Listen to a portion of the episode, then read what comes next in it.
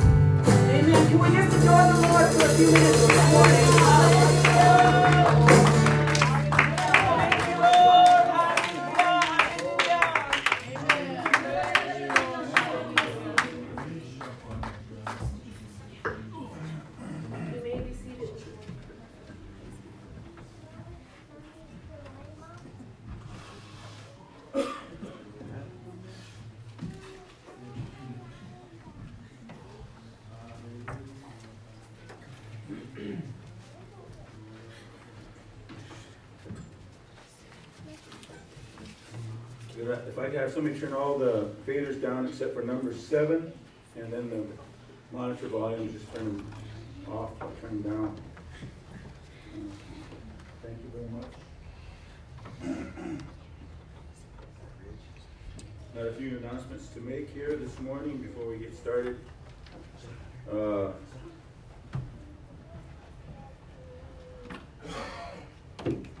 The tally on the taco sale we had Friday was Four thirty-nine. four thirty-nine, four hundred and thirty-nine dollars. A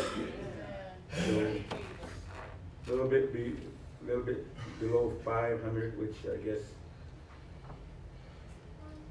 I think we might have done a little bit better, we could do a little bit better on that, but the next sale we're gonna have, uh, we're going to change our menu a little bit, I guess, so we'll be doing some other burritos. I think that's our plan. On the,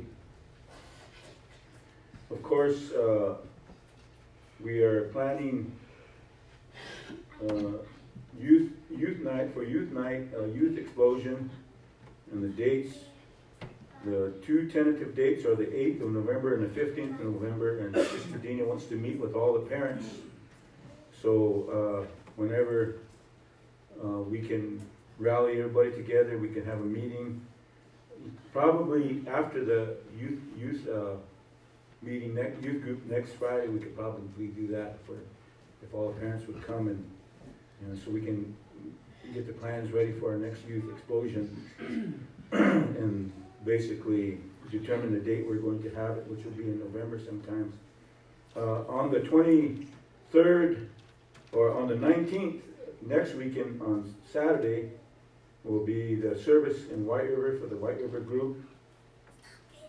Be in prayer about that service. Uh, We'll be out there that Saturday for, for service. And then on the twenty-third, which is a Wednesday, we will be having Brother Craig here that night, that service.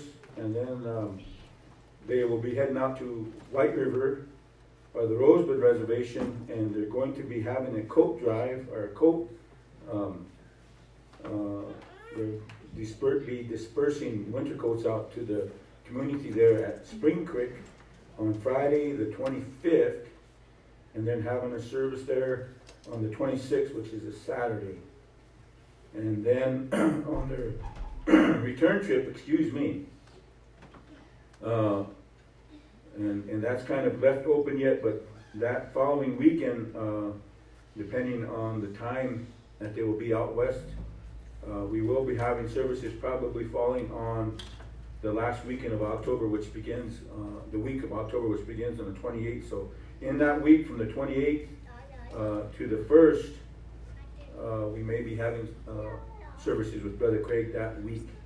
And we'll just see how it goes, um, with that anyway. So that, those are the two announcements. And of course, uh, keep in prayer about our situation, for the building. Uh, On that side, hopefully, we will be able to uh, secure that and make some kind of a uh, agreement, negotiate, if uh, Mr. Bruant decides to negotiate with us, then we will uh, try to do what we can to, to purchase that side of the building. So that's kind of where we are on that right now. So keep in prayer about that. Uh, Tuesdays and Thursdays are open to prayer concerning the building and concerning the other needs that the church has. So always remember that. Um, We have one, two, three, four, five, six more days left uh, for fasting and prayer, fasting and praying on Tuesdays and Thursdays. So uh, I would, I would like to ask every saint to try to participate, whatever day you feel like you can make it, but let's make sure that we do try to do our best to fast and pray. Amen, for our building situation. I'm trying to think of anything else. I can't think of anything right now. So those are the announcements I have this morning. And I guess all the younger generation, well, Are we gonna do church potluck the last Sunday of this month? oh, oh, church potluck. But then Craig and Terrence should be here, and then, we- cause we just had some people, some visitors ask about it, saying they Okay, let, let me, let me, so that would, that would fall on the twenty-sixth. Twenty-seventh. or twenty-seventh, excuse me. Twenty, uh, twenty, um, okay. Uh, we, we could have a church potluck on the twenty-seventh if everybody here is willing to have a church potluck. All in favor? Yes, sir. Does that sound, we haven't had them for a few months, so.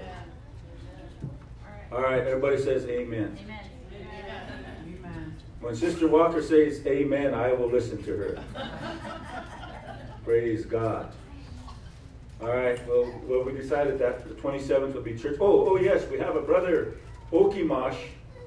Uh, he's from Wisconsin. He's the one that is doing the coat drive for the Spring Creek uh, group. He's coming in on Thursday. Uh, he'll be stopping here before they head out there. So, Lord willing, uh, uh, him and his wife will be here for our services after that. So, pray for Brother Okimash. He's the one that's doing this for the Spring Creek community. Uh, I forgot all about to mention that. So, Amen. Amen. Amen. So, uh, okay, it is decided on the 27th of this month will be potluck Sunday. Amen. All right, thank you very much. So all the younger, all the younger generation, you're dismissed to your Sunday school classrooms, and all the adults can remain here. He's in the potty.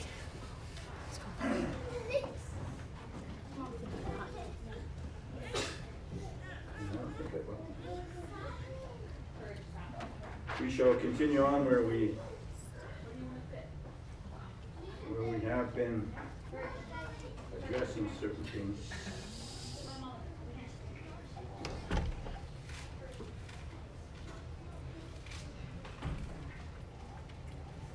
Those of you that are in this class, if you would turn your Bibles with me this morning, of course, we're going to be jumping all over in the scripture, but uh, we'll start off our lesson this morning in the book of John, chapter 15, the Gospel of John, chapter 15.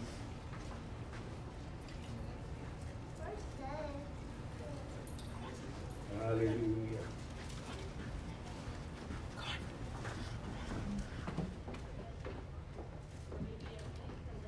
Gospel of John, chapter 15. And we'll start with right around verse number 18 there, if you all have it. And this is what it says If the world hates you, you know that it hated me before it hated you. If ye were of the world, the world would love you, or the world would love his own. But because you are not of the world, but I have chosen you out of the world, therefore the world hateth you.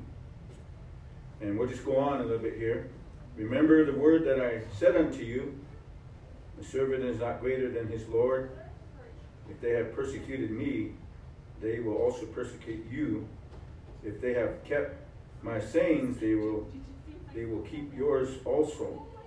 But all these things will they do unto you for my name's sake, because they know not him that sent me.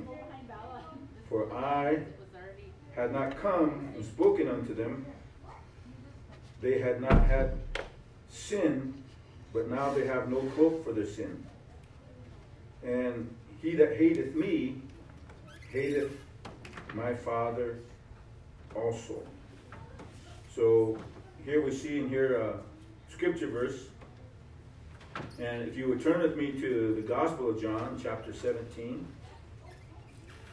and right around verse number 9,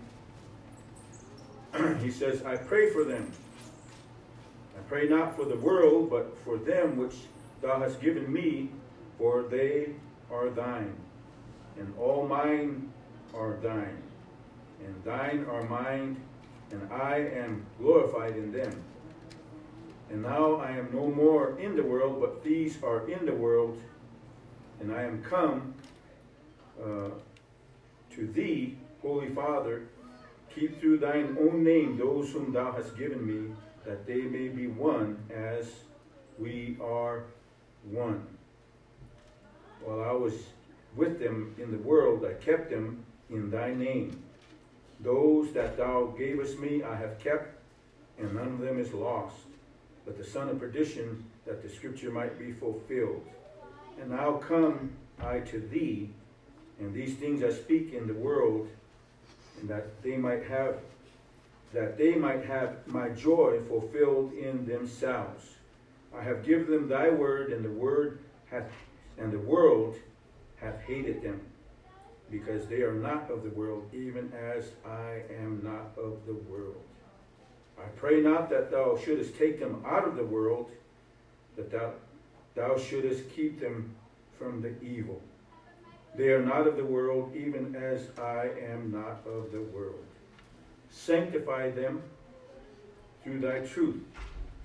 Thy word is truth. As thou hast sent me into the world, even so have I also sent them into the world. And for their sakes I sanctify myself, that they also might be sanctified through the truth.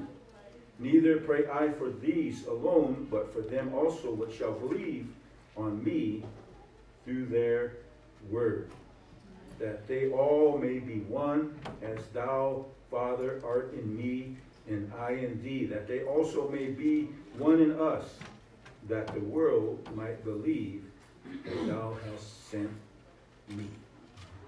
Amen. Uh, really, really uh, insightful passages of Scripture to understand, to come to a basic understanding of who we really are. Of course, we know that God has called us. God has called us according to His Word. and when He has called us, He basically has set us apart. We see that according to the scriptures that we read this morning and understand our position in, in this world and, and where we are in this world. And you go back into what Jesus was speaking about, it, he said, If the world hates you, you know that it hated me before it hated you. And if ye were of the world, the world would love his own.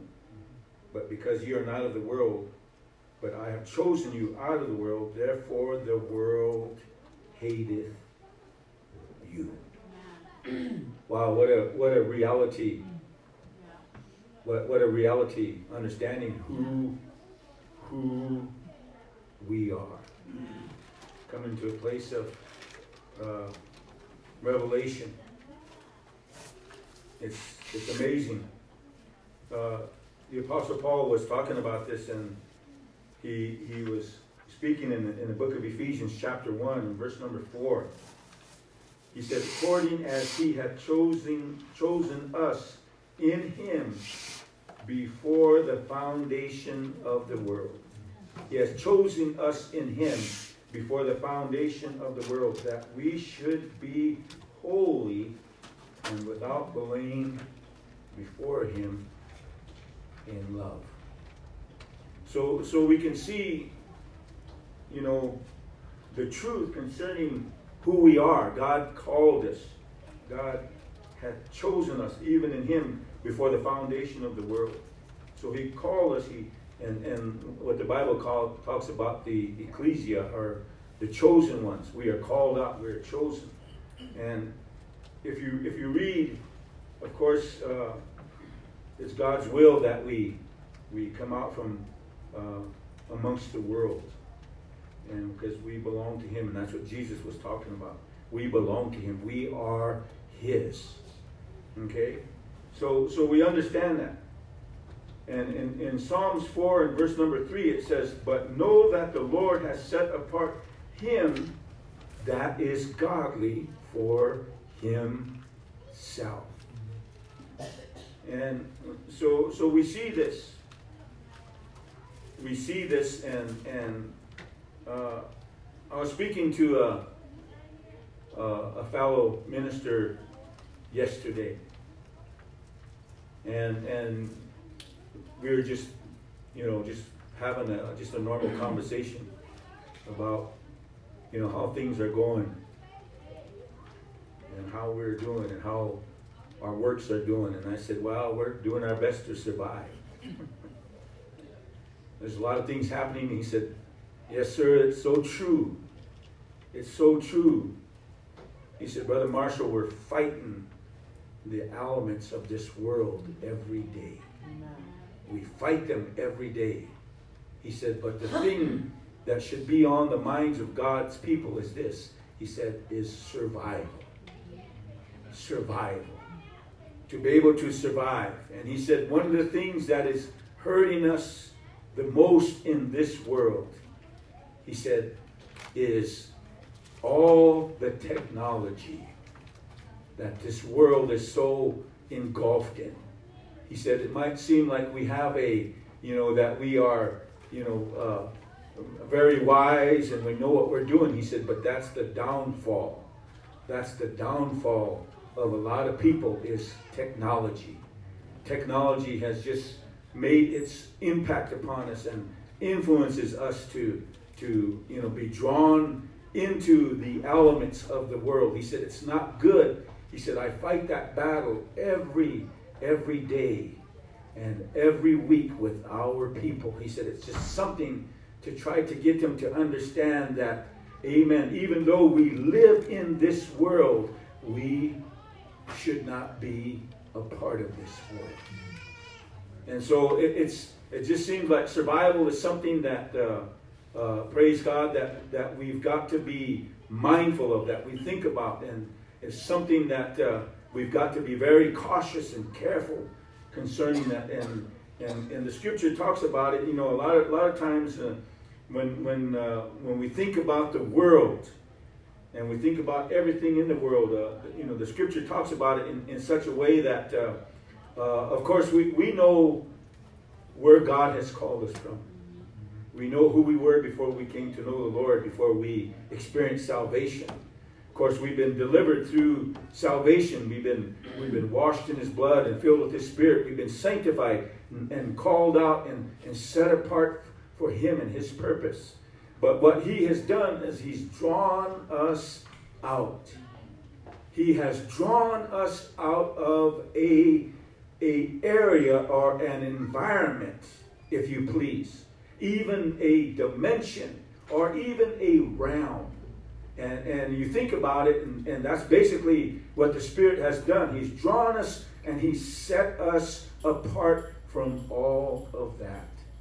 So it's important for us to, to understand this because uh, this is something that you and I were, were basically, we, before we came to know the Lord and we, we came to the knowledge of the truth, this is the world that we lived in. This is the world that we talked in. Praise God. We were so used to it. We were obviously influenced, impact, and even fashioned by the worldly elements. Amen. And so here comes the gospel. Here comes the word, and the word draws us. It draws us from that point that we were spiritually, from that location we were spiritually. It draws us out, and He separates us, and He fills us with His Spirit. I, I think about what the Apostle Paul said in uh, the book of uh, First Corinthians chapter 15 when he talked about the first man, Adam, with, was earthy. He was earthy. He was given to the environment of this world, so he was an earthy man. But he said the second man, Adam, is from heaven, and he is heavenly. So we see the contrast between the two, the two natures. And, and praise God, that's, that's what we're, that's what we're, we're, we're uh, uh, exposed as far as uh, truth is concerned, reality of the truth.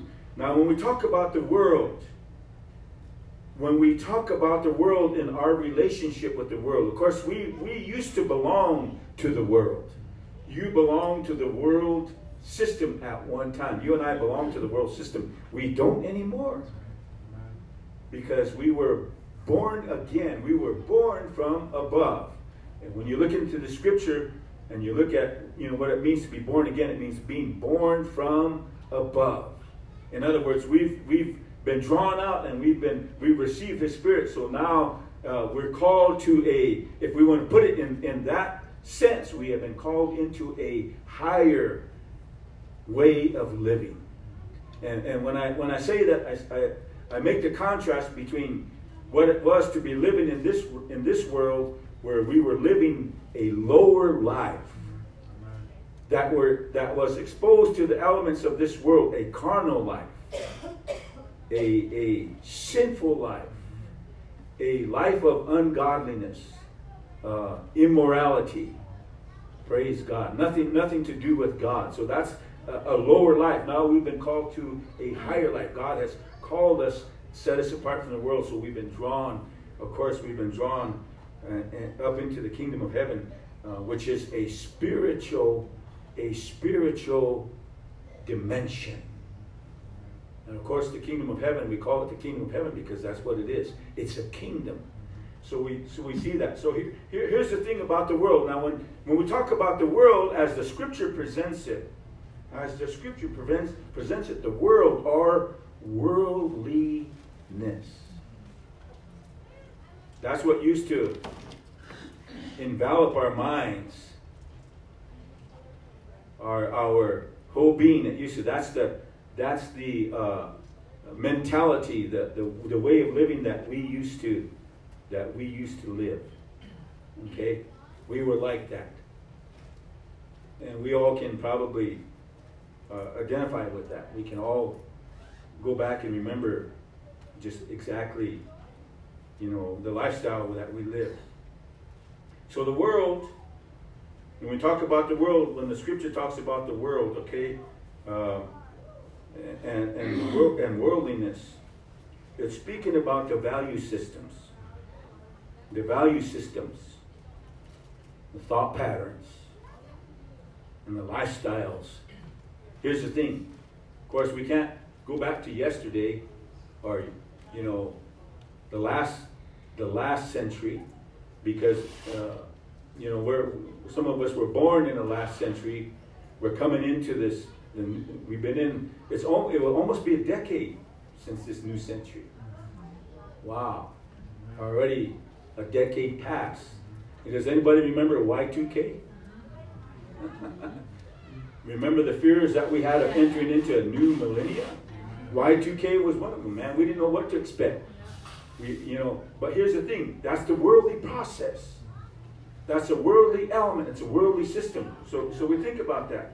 And, uh, and, and here's, the, here's the thing: when, when we look at the word uh, that that the, the scriptures talks about the Greek word cosmos, cosmos, which means the orderly arrangement of the world, including the inhabitants. So it's everything that's ordered in the world. That's what the scripture talks about cosmos.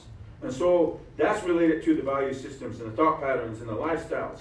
But here's the thing of the present day. The present day, of course, there are things, there are elements that we have, we were never exposed to, maybe uh, 10 years ago, that we are exposed to today. Praise God.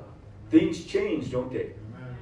It just seems like it's just an ongoing process of change and new things happening and, and, and you know things to kind of keep you going and things that things that we have to adjust to. Things that we have to just we, we accept because that's part of the norm of the world that we live in. Hallelujah. And if we want to be an oddball, we can be an oddball.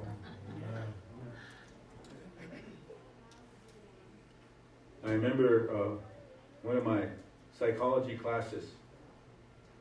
Of course, we started out the, the year or the, the semester already without knowing it, without people aware of it, already, you know, certain experiments taking place beginning the first day of class. And our professor, our professor said, uh, I, I, would like everybody just to um, if you can, just mingle with one another and, and try not to sit in the same area that you sit in when you come in. He said, try to mingle and just try, try to get to know everybody and sit in different areas. He, he said, don't, don't sit in the same seat you're sitting in throughout, throughout the whole semester. And we didn't realize that. Uh, she was actually uh, uh, beginning an experiment with us. And, and there were a few that did not, that did not do what she asked the whole class to do. There was a few that just said, hey, this is my seat. I'm going to sit here throughout the semester. Huh? So at the end of the semester, she said, little did you know you were part of an experiment. He said, there's some of us that we give into the influences, we give into the behavior, we give into the trends of society just because we want to fit in. Huh? But there are some of us, he said, that want to hold to our personal habits and our what makes us comfortable in the world that we live in. So there was a few that even though she announced that, guess what? They didn't change their seat. They didn't mingle with the crowd. They just stayed stayed in the same area they were all through the semester. Why? Because that was just the way they were. They didn't want to do that. So, so, so here we here, here we see an experiment that was given to see how many people would accept the, the, the influence, the influence of, of you know people around them, and, and we can we can take that and we can apply that to the world. If we if we are given to following or doing what the world is doing, we basically are submitting ourselves to the worldly spirit. Because that's what everybody does. But we can be independent in ourselves to say that, hey, I don't want to be a part of that. I don't want to be a part of that. I don't want to be a part of that environment. I don't want to be a part of that, that uh, cohort. Praise God. I want to be different. It seems like everybody in the world wants to be different. If you really want to be different, if you really want to be different from the world, get filled with the Spirit of God. Amen. You will really be different. Amen. You will be different. People, people will notice the difference on you. They will even sense the difference on you. Yes. Praise God. For whatever reason, you know, a couple weeks ago, we were sitting, you know, on the parade route over here, watching all the, the you know, the, the floats or whatever go by during the Dakota Days parade, and there's just one float that went by, of course, uh, the diversity program from the University of South Dakota, and all the different uh, students that are part of that diversity program, of course, people from not just from the United States, but even internationally, different people with their foreign flags. And there was this young gentleman that was carrying a Muslim flag, and you know, guess what? He singled us out. And he singled us out. He seen us sitting there, and you know what? He did not look at us with, you know, like, hello, fellow citizen. you know what? He glared at us.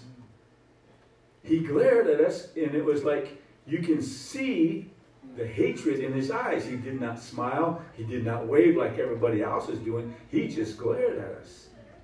And he, when he walked by us, it seemed like after he passed us, he even looked back and made sure we caught his glare. In other words, and we weren't holding a flag. Huh? But why was it that he just seemed to single us out and just wanted to make sure that we understood that he did not like us at all? It's a spiritual thing. It's a spiritual thing. So we see we, we see this, okay? We see how uh, important this is to, to understand. And, and uh, so when we talk about, uh, uh, go with me to the book of uh, James, chapter 2, verse number 5. When we talk about, you know, the reality of, of who we are, the truth of who we are in Jesus Christ. Uh, James chapter 2, verse number 5, it says, Hearken, my beloved brethren, hath not God chosen the poor of this world, rich in faith, and heirs of the kingdom which he hath promised to them that love him? In other words, he chose us. He chose us. The poor of this world, rich in faith, and heirs of the kingdom which he hath promised to them that love him. And then you go you go over to First Peter chapter 2, and, and of course, you know, that is uh, basically our our uh, our emblem, our our uh, who we are as far as uh, you know our church logo and everything. We understand that very well.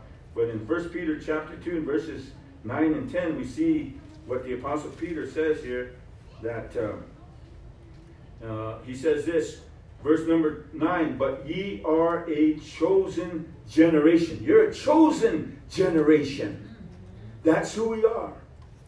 This is, this is the reality of who we are. Ye, ye are a chosen generation. You're a royal priesthood Yes. And holy nation. A peculiar people, that ye might show forth the praises of him who hath called you out of darkness into his marvelous light, which in time past were not a people, but are now the people of God, which had not obtained mercy, but now have obtained mercy. So we see this, it's, it's, it's very evident as far as the scripture that we're reading, it's very evident who we are and who God called us to be. Praise God. And that's what he said when he was speaking about, you know, the world and how he called us. And, and now because of this calling, we are not of the world. Therefore, the world hates us. So when we take a look at that word, of course, uh, uh, the other Greek word, uh, you go there in, in uh, I'll just give you a, a few examples. Uh, in, the, in the book of Second Corinthians chapter 4, uh, I want you to see something here. Second Corinthians chapter 4, and, and uh, this is important for us to, to know, important for us to understand what the scripture says, what is given to us in, in the Word of God. In 2 Corinthians chapter 4 and verse number 4, it says, In whom the God of this world hath blinded the minds of them which believe not, lest the light of the glorious gospel of Christ, who is the image of God, should shine, shine unto them. Okay, he says, In whom the God of this world, the world, the word world there is the Greek word aion. Aion refers to a space or a period of time or an age. So we see aion. We see that it's a certain age. And so we see, you know, that the God of this world, this, this age, and it's not the God he's talking about, of course, because we see that it's in, written in small letters and, and speaking about the spirit of this world. The spirit of this world. And that is Satan, our adversary.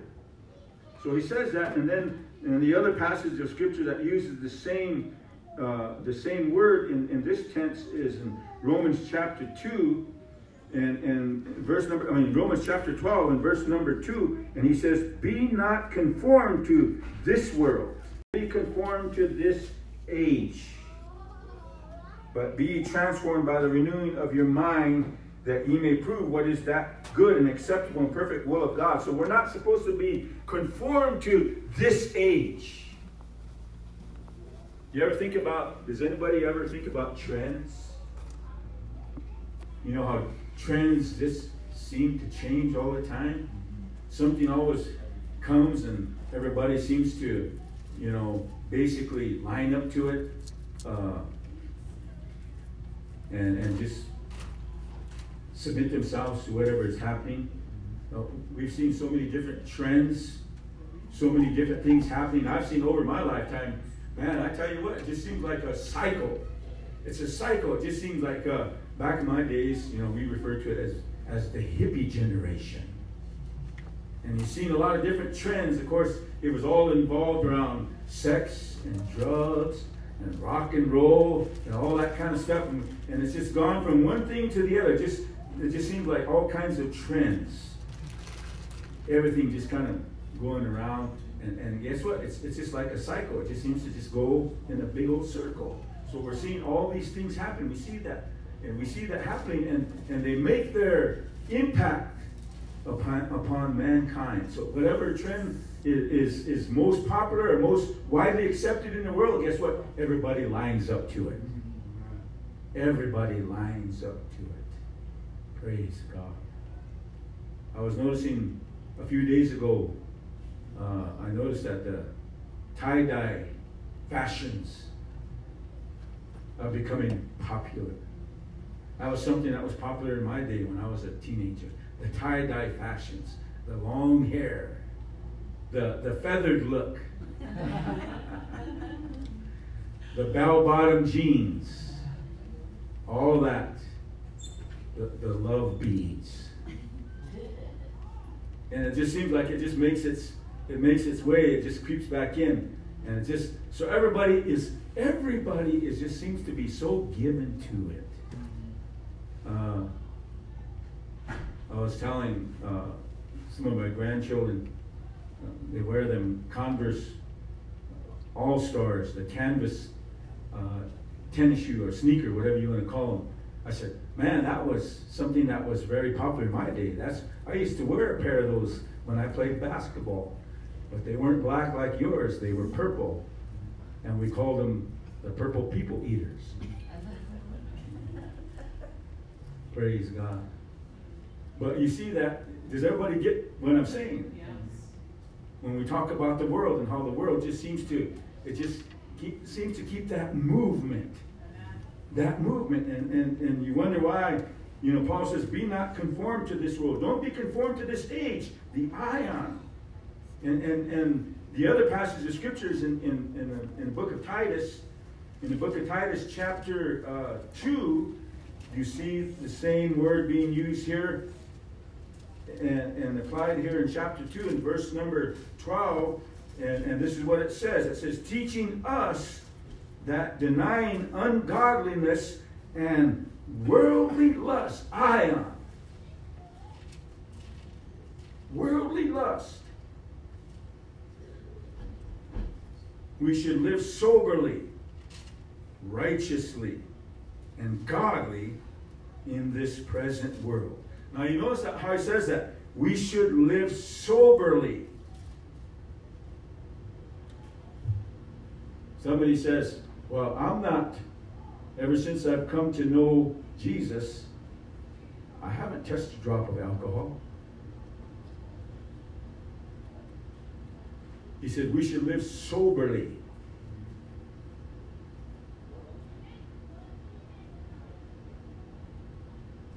In a sense, uh, this is this is what he means.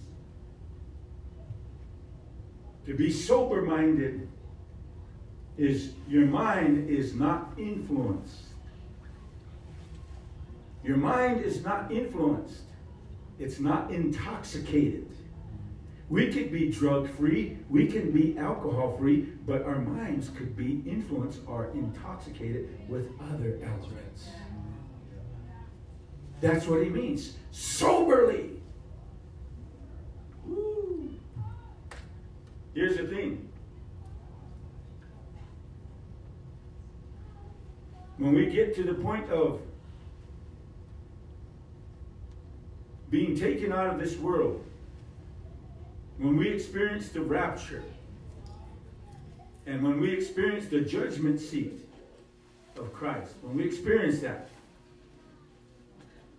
you know what's going to happen when you stand before Him? I think about all the things that just seem to hinder our people, to hinder the people of God. So many things that if Satan can't get you in, in, in, entangled in deep sin and immorality, you know what? He's going to bring something else along that he's going to entangle you in. And it, it to, to, us, it seems harmless. It seems like, no, that's not going to affect me so much. But you know what? Some things, the Bible says, the little foxes spoil the vines. It's the little things that can entangle us. It's the little things that can influence us, can impact us to where it just becomes, you know, like, you know, to us it seems like it's harmless. It's harmless. So we think about that. But here's the thing when you stand before the judgment seat of Christ and you're being judged for things that you have done in your body, guess what? There's going to be a little voice that's going to come into your mind, and, and it might be my voice, and it might say this I told you so. I told you so. Did not I share this with you? Did not I bring this to your attention? So there are things that can come along and come into, we can allow things to come into our life that are going to intoxicate our minds and our spirit. You might have overcome uh, the addiction of alcohol and drugs and all this, but guess what? You could be influenced, you can be snared by another addiction. You can be intoxicated by something else. Praise God. There's so many things that are there. So you think about that. Now we're still talking about what Jesus said about the world and Him calling us out of the world, Him choosing us, setting us apart. He said, if the world hated me, the world is going to hate you. It's going to hate you. So you see that. Uh, one last piece of scripture verse for this word aion, the world aion, uh, Matthew chapter 13. excuse me, Matthew chapter 13. Right on verse number 32, and this is this is what it says in Matthew 13, 32 and uh, uh, 22, excuse me, Matthew 13, 22. And it says this.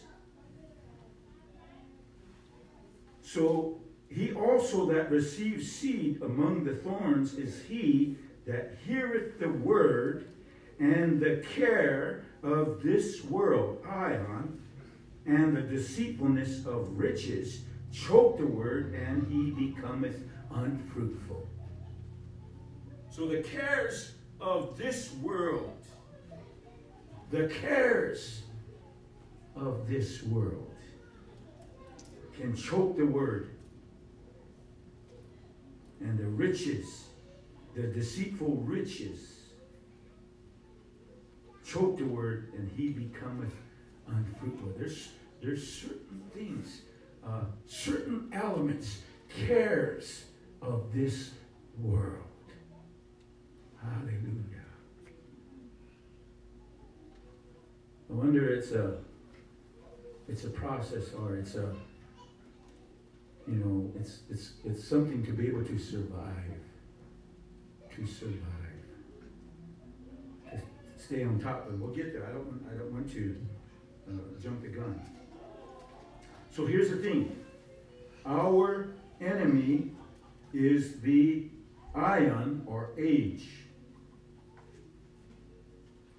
Our enemy is one of our enemies is the aion or age where arises a spirit the spirit of this world the spirit of this world is amen also the spirit of the antichrist because that is the mentality that is the the thinking of this world everything is anti God. Everything is against God. People don't want to believe because, why? Obviously, if you're not influenced by the Spirit of God, you're going to be influenced by another spirit. You're going to be influenced by another philosophy. Amen. Whatever it may be. So we see that. So, praise God, that's why it's important for us to understand Our enemy is the aion or age, the present age we're living in, where arises a spirit. Now, now here's the other part of it. Inventions, allurements, enticements, carnal trappings, places, and events in, invented by man.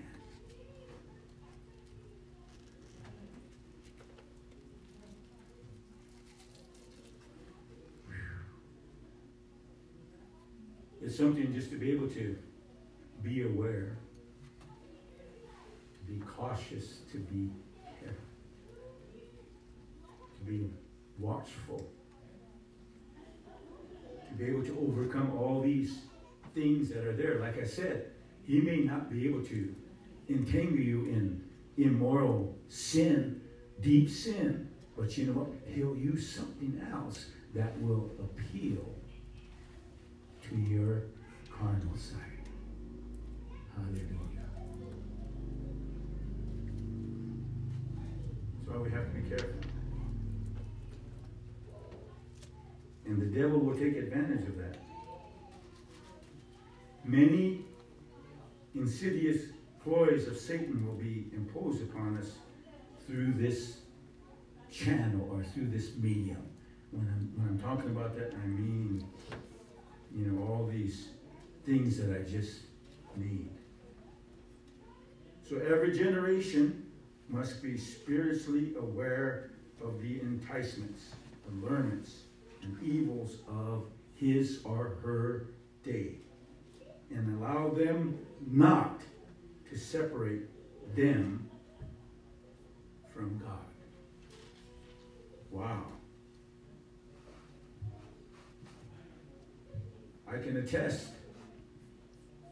every day. We all know that. We can all we can all agree. But I can attest every day that we wake to. Guess what? God blesses us. God gives us life. We have that option to follow God's will when we wake up. And for us to abide in His will during the course of the day, to, to walk in His Spirit, to allow His, His Word, to meditate in His Word. We have that choice, that option to do so, to keep ourselves in that place, to keep ourselves in, the Bible says, in His love, to keep ourselves in that environment, in that place where the Spirit of God can be the one that's influencing us so that we can live, that we can live in that spiritual realm, that spiritual environment. We can do that. But, or we can give into, we can give into our carnal nature.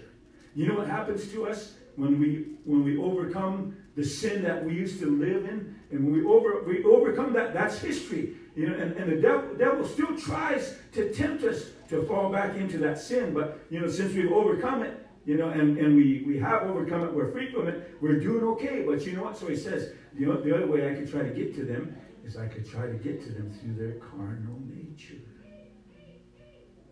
I can try to sway them to believe that they are okay. Ooh. Can you imagine what it would be like if we could just overcome our carnal nature? Because that is our weak area. I'll be honest with you. That is our weak area. We give into our carnal nature. We allow ourselves to be carnally minded. We, we go back into that. The devil loves to use that. And here's the thing even in that place where we are carnally, we, we even deceive ourselves and we, we're even in denial to say that, hey, I'm okay because I'm not smoking anymore. I'm not drinking anymore. I'm not cussing anymore. I, I'm not engaged in all these sinful acts I used to live in anymore. But you know what? As long as he has you carnally minded, he's got you in the place he wants you to be. Ooh. It's a delicate area. You know why I say that? Because when, when God deals with our carnal nature, guess what happens? That's when the gloves, we put on the gloves. Yeah. That's where we get we get pretty sensitive. A lot of people don't like to talk about carnality. They don't want to go there. Why? You know what? Because that's that's us. We're we're carnal beings. We live in this flesh. But we, we need to identify. So when, when we talk about this in relationship to what the word is speaking about us, or speaking uh, concerning the elements that we face every day, uh, we, we need to basically identify or find out what it is. Uh, and, and, and if we have the Spirit of God in us, if we have the Holy Spirit quickening us, leading us, we're, we're going to, God is going to give us insight. He's going to give us understanding. We, that's the area that we need to be uh, open to and that we need to be interested in. Praise God to know what it is, how we can overcome, how we can live, okay, in, in the Spirit, walk in the Spirit, be led of the Spirit. So to understand that, we, you know, we, we, we've got to find out, or we have to, to realize and understand how the Spirit leads us in, in, in the life that He's given us. Uh, go with me to the book of uh, 1 John chapter 2 and 15 there, and here's a, a very uh, well-known, well-read piece of scripture.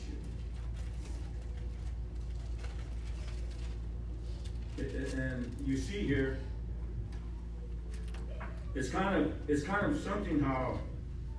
Uh, let's back up a, a, a few passages. Let's start with uh, verse number 12. He says, I write unto you, little children, because your sins are forgiven you for his name's sake. So he's speaking to the children, he's speaking to the younger generation. I write unto you, children, because your sins are forgiven you for his name's sake. I write unto you, fathers, because you have known him that is from the beginning. I write unto you, young men, because ye have overcome the wicked one. I write unto you, little children, because you have known the Father. I have written unto you, fathers, because you have known him that is from the beginning. I have written unto you, young men, because you are strong, and the word of God abideth in you, and you have overcome the wicked one.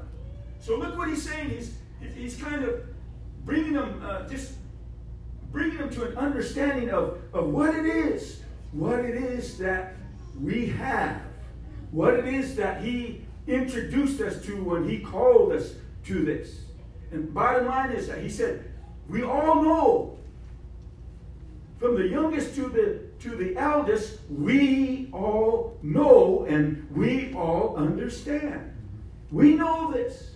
Okay? So so why does he he brings us into a place of remembrance and, and, and making sure everybody understands this. And basically, you know, we have overcome. We have overcome. So he says this. He says, uh, You have overcome the wicked one. Then he says, Love not the world. Love not the world. Neither the things that are in the world. If any man love the world, the love of the Father is not in him. So if we love the world, he said, the love of the Father is not in us. Okay? So that's that, that is that gives us understanding as far as what it is to, to totally be uh, what's the word immersed in God's love. If you are immersed in God's love, you will be immersed in God's will. And so that is a deciding factor in our, amen, in our conviction, in our uh, faith, in our desires. So he says that. Love not the world, neither the things that are in the world. If any man love the world, the love of the Father is not in him. So we cannot love the world and love God too. Maybe some people do do that.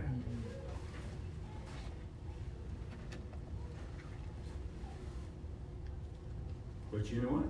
It's not true love. So he says this For all that is in the world, the lust of the flesh, and the lust of the eyes, and the pride of life is not of the Father, but is of the world. So we see that. So he, he defines that. He, he, he, he, he brings it into a, a, a more detailed understanding as far as the world is concerned. All that is in the world is the lust of the flesh, and the lust of the eyes, and the pride of life. That is not of the Father, but is of the world. And the world passeth away, and the lust thereof, but he that doeth the will of God abideth forever. So we see that. So the lust of the flesh. What is the lust of the flesh? Craving for sensual, sensual gratification. That's what the lust of the flesh is. Craving for sensual gratification. Lust of the eyes. Greedy longings of the mind. And of course, the pride of life. Assurance in one's own resources or in the stability of earthly things. Woo. So that's that's kind of, you know, when, when it talks about the lust of the world. Each of these relate to the age, aion, of each generation. Man.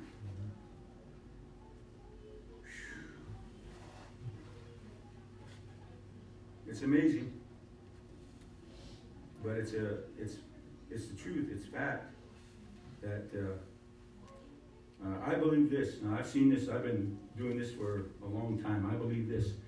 That is that is the weakness of God's people. It is the weakness of God's people. There is a fine line. I believe there is a fine line that is drawn. When we talk about when we talk about the will of God, when we talk about having faith, when we talk about putting trust in God, it's actually being able to come out of that environment, that that system, that age, like he said, the, the aion, or even the cosmos, and, and come into a, a place where where we enter into something that we're, you know, you know, faith is something. Faith, the Bible says, is the evidence of things not seen. All right? So so so we come into an environment that we as as human beings, it's it's hard for us to grasp the concept of faith because you know what? When it involves faith, here's the thing, we have to put our trust in God. Mm-hmm. We have to put our trust in something that we cannot see yet. Huh? We cannot touch. We have to put our trust in. And all hinges upon this our obedience. Mm-hmm. Our obedience to Him. So, so we come into that area, and, and so here we are. We're leaving one system, we're leaving one environment, one realm, and we're coming into another. Mm-hmm. But here's the thing we, we have been influenced by the world so long, it's hard for us to be able to let go of all those uh, ideas or ideals, all those, the value system, the thought patterns of the world to come into the, a spiritual kingdom. It's hard for us to do.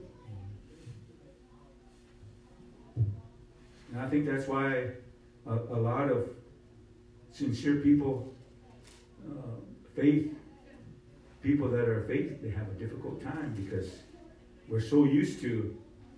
And, here's the thing the Apostle Paul called them the weak and beggarly elements of the world. Mm-hmm. We're so used to that.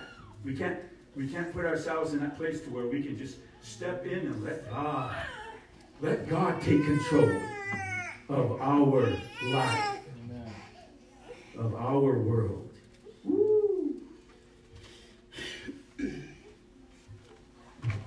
You know what, what? What did John say?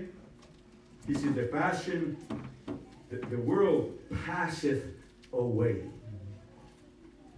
And, and that's what the Apostle Peter said. The fashion of this world passeth away. It passes away. But look what John said. But he that doeth the will of God abideth forever. So if we can if we can accept that fact that when we come out of the world and we're we have we have been granted an entrance into the kingdom. An entrance into the kingdom. We can come into the kingdom. Guess what? The kingdom of God abides forever. Here's the thing. Here's the thing that a, a lot of uh, children of God cannot comprehend. What we have right down here is temporal. Mm-hmm. It's not going to last forever. This world is not going to last forever. What we have down here is temporal. So why not just put our faith in God and trust in God and believe in that even though we're down, this is a temporal thing. We might as well put him in the place where our temporal things can have some kind of eternal security. And that involves faith. That's believing God and saying, okay, Lord, uh, I want to obey you. I want to obey your word. I want to obey your will. I'm putting my life in your hands because I want to come out of the place that I am right now, out of this age. Hallelujah.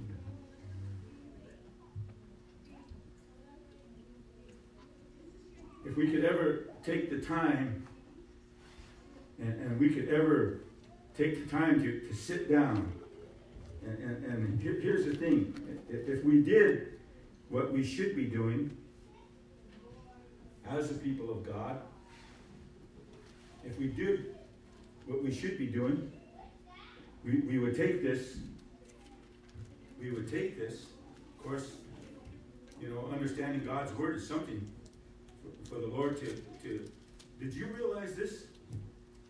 God speaks to us through his word. So whenever we read, you know, even though, of course, these are, are the New Testament, the epistles are all letters written uh, to people that were already saved.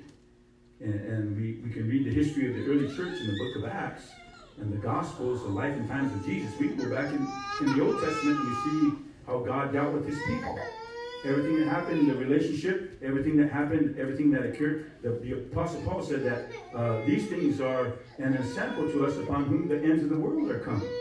So they're an example to us that helps us to understand God's will. Did you know that God can still speak to you through his word? God can give you insight through His Word. So here, here's the problem we do not pay attention. We don't even open His Word. We don't even study the Word. So as long as our minds are focused on everything else but His Word, guess what? We will never know. You will never know what God has for you.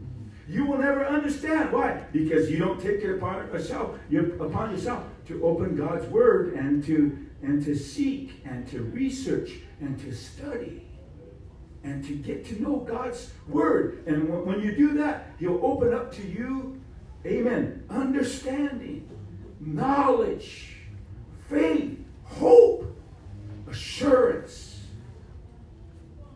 That as long as we, we can do His, His will, there's so many people that just do not understand God's word. They do not understand God's word. But yet, he uses that to, to speak to us. And here's the thing when he does speak to us through his word, the Spirit, the Holy Ghost, will bear witness to that word. And, and he'll always bear witness to what's written in here so that we can understand hey, this, I, I'm, I'm the one that is speaking to you. I'm the one that is revealing this to you. I'm the one that you should listen to. And so we see that. So uh, uh, if, if we could ever, if we could ever understand what it is, uh, uh, I mean, you know, a lot of times we become so offensive.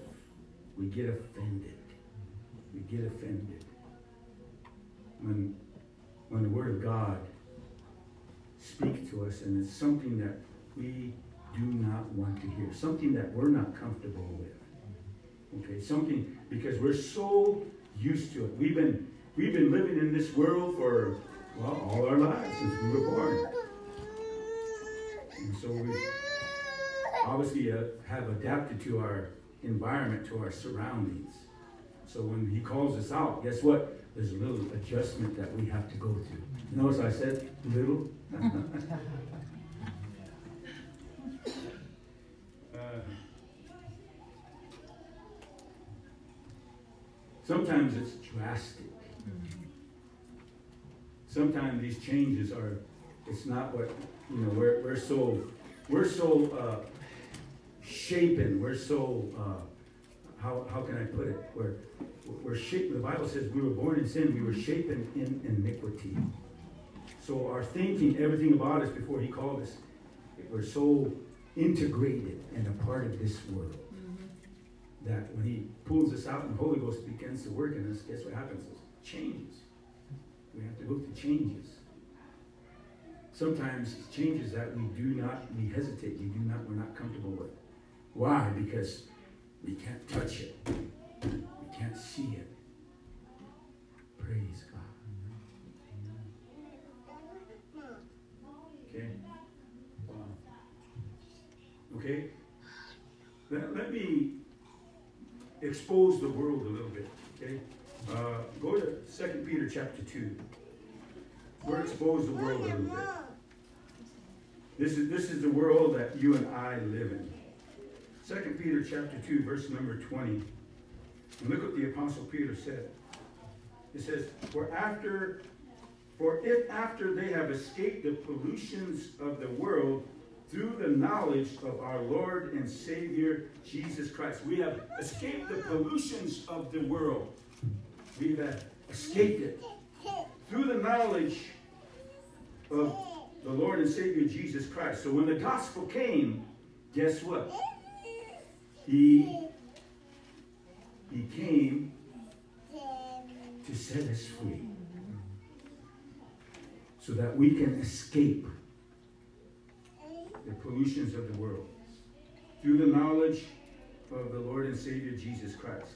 He says, they are again entangled therein and overcome. The latter end is worse with them than the beginning. For it had been better for them not to have known the way of righteousness than after they have known it to turn again from the holy commandment delivered unto them. But it has happened unto them according to the true proverb the dog is turned to his own vomit again, and the sow that was washed in her wallowing in the mire. So, what he's saying here is that the world, the world pollutes us. God saved us from the pollution of the world through the knowledge and of our Lord and Savior Jesus Christ. He helped us to escape the pollutions of the world. Praise God. Praise God. And here's the thing. What he has drawn us. Man, it's, it's a serious thing. How come we can't seem to get that in our minds?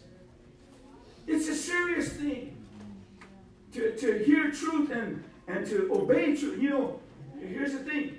You really want it. You really want it. Otherwise, if you didn't, you wouldn't have obeyed the scripture. But here's the thing. We allow some of those things that we were so uh, uh, in bondage to, the elements of the world, they seem to come back, and you know what happens? We relapse, or, you know, that's the word they use, relapse. I'll just say this you go back from, you backslide from,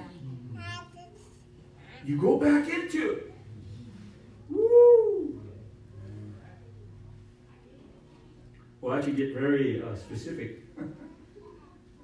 a lot of things that we allow and, and, and praise God, we come out of and we're rejoicing, we're happy, we feel the peace and love of God. We're, man, this is nothing I've never felt before, but what happens? If, if we don't pursue God, if we don't pursue Him, if we're not praying, if we're not filled with the Spirit, guess what happens? These things creep back in and they turn us right back around and we go right back to the place we came. That's the reality, that's the truth. And it's hard. Let me tell you something. It's hard. It's hard for a person to try to get to that point where they can renew themselves. It's hard to do that. You know why? Well, here's the thing. All those spirits that you were bound by and you were delivered from when you first came to the Lord, guess what? You got rid of them. You got rid of them. You overcame them. God delivered you from those spirits. But what happens when you turn your back to God and you from God and you turn around and go back the other way? Guess what? For every spirit you have, that spirit takes seven other spirits worse than itself. And usually that the state of that person is worse than it was before. That's why Paul says that in Hebrews chapter 6 about people to renew themselves again. It's not easy to do. Why? Because they pull all this upon themselves. They pull all it back upon, and they heap it. That's why it's difficult for them. That's why you can't pray through. That's why you can't live for God. That's why you can't come to church. Huh? That's why you can't obey God. Why? These spirits got a hold of you. And they make it that more difficult for you to really live for God. You struggle. All that weight. Woo. That's why. That's why it's hard. People are why is it why is it so hard for me now? I just can't seem to pray through and keep the victory. Why? Why? Because in your mind, in your heart, you're back there. You're not here. You're there. Okay? So the world corrupts us. The other thing, the other thing that's uh, uh, uh, hard for us, uh, Luke 18. The other thing that's hard for us, for, for us to be able to uh, to overcome, and I'm running out of time, but I'll keep going until I can. Uh, Luke 18 and verse number four, and this is what it says. It says this. Uh, uh, praise God. If I can find the scripture myself. Luke 18, verse number 4. And this is what it says.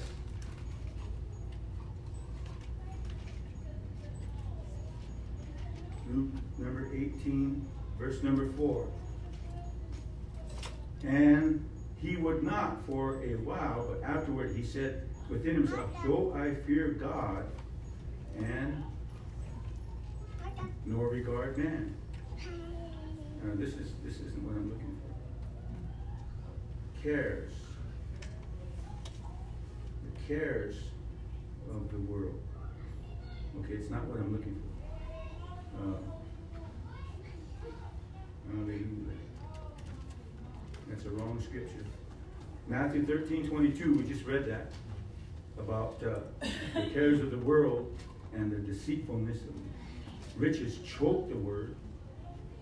Uh, that should be in, in, line with what this scripture verse is saying, but obviously, let me, let me see. I might have, I might have put down the wrong scripture verse. Sometimes I do that. Matthew 13, verse number 22. And, and this is what it says.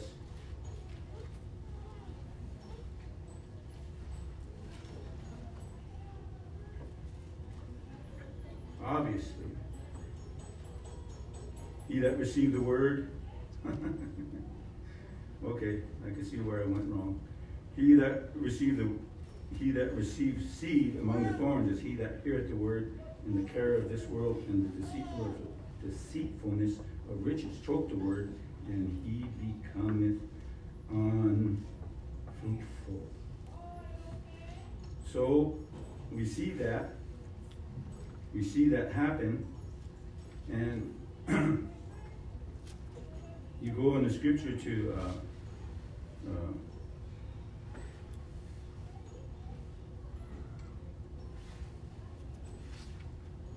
Ephesians 2 2. Ephesians 2 2.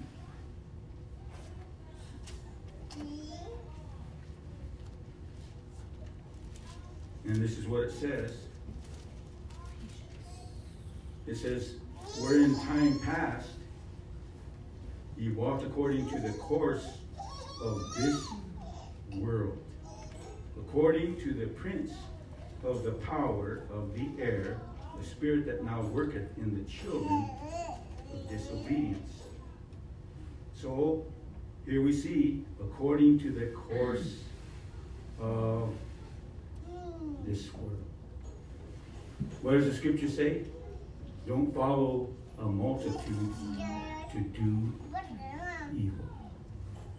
Don't do what everybody else is doing. You know what seems to influence a lot of people's minds? They want to be just like everybody else. They want to be just like everybody else. Why is it? Why would we want to be like the world? If we're a child of God, why do we want to be like the world? We shouldn't want to be like the world. We should want to be like God. He's our example.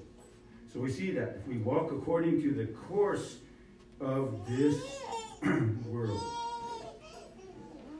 and then uh, in Titus chapter 2, in Titus chapter 2, and verse number 2, uh, we see this. Titus 2, verse number 2.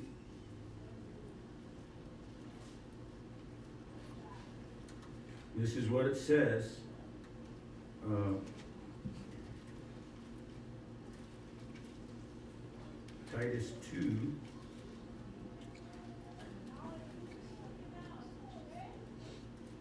Okay. Okay. Going down, says that the aged men be sober, grave, temperate, sound in faith, in charity, in patience. The aged women likewise, that they be in behavior as becometh holiness, not false accusers, not given to much wine, teachers of good things, that they may teach the young women, women to be sober, to love their husbands, to love their children, to be discreet, chaste, keepers at home, good, obedient to their own husbands, that the word of God be not blasphemed. So, in all, in verse number seven, in all things showing thyself a pattern of good works, in doctrine showing uncorruptness, gravity, sincerity. So we see that these things, these things, okay, verse number 12, teaching us that denying ungodliness and worldly lust, we should live soberly, righteously, and godly in this present world, this present age, aion. So that's what that's what we are to do. That's what we are called to do. Praise God. We'll stop there for this morning. Thank you for your thank you for your uh, presence here and we're deciding to come to church this morning. Hallelujah. Prayer this evening, six o'clock, service at six thirty, so hallelujah. Hopefully we'll see everybody tonight. Bless. I know she wanted to.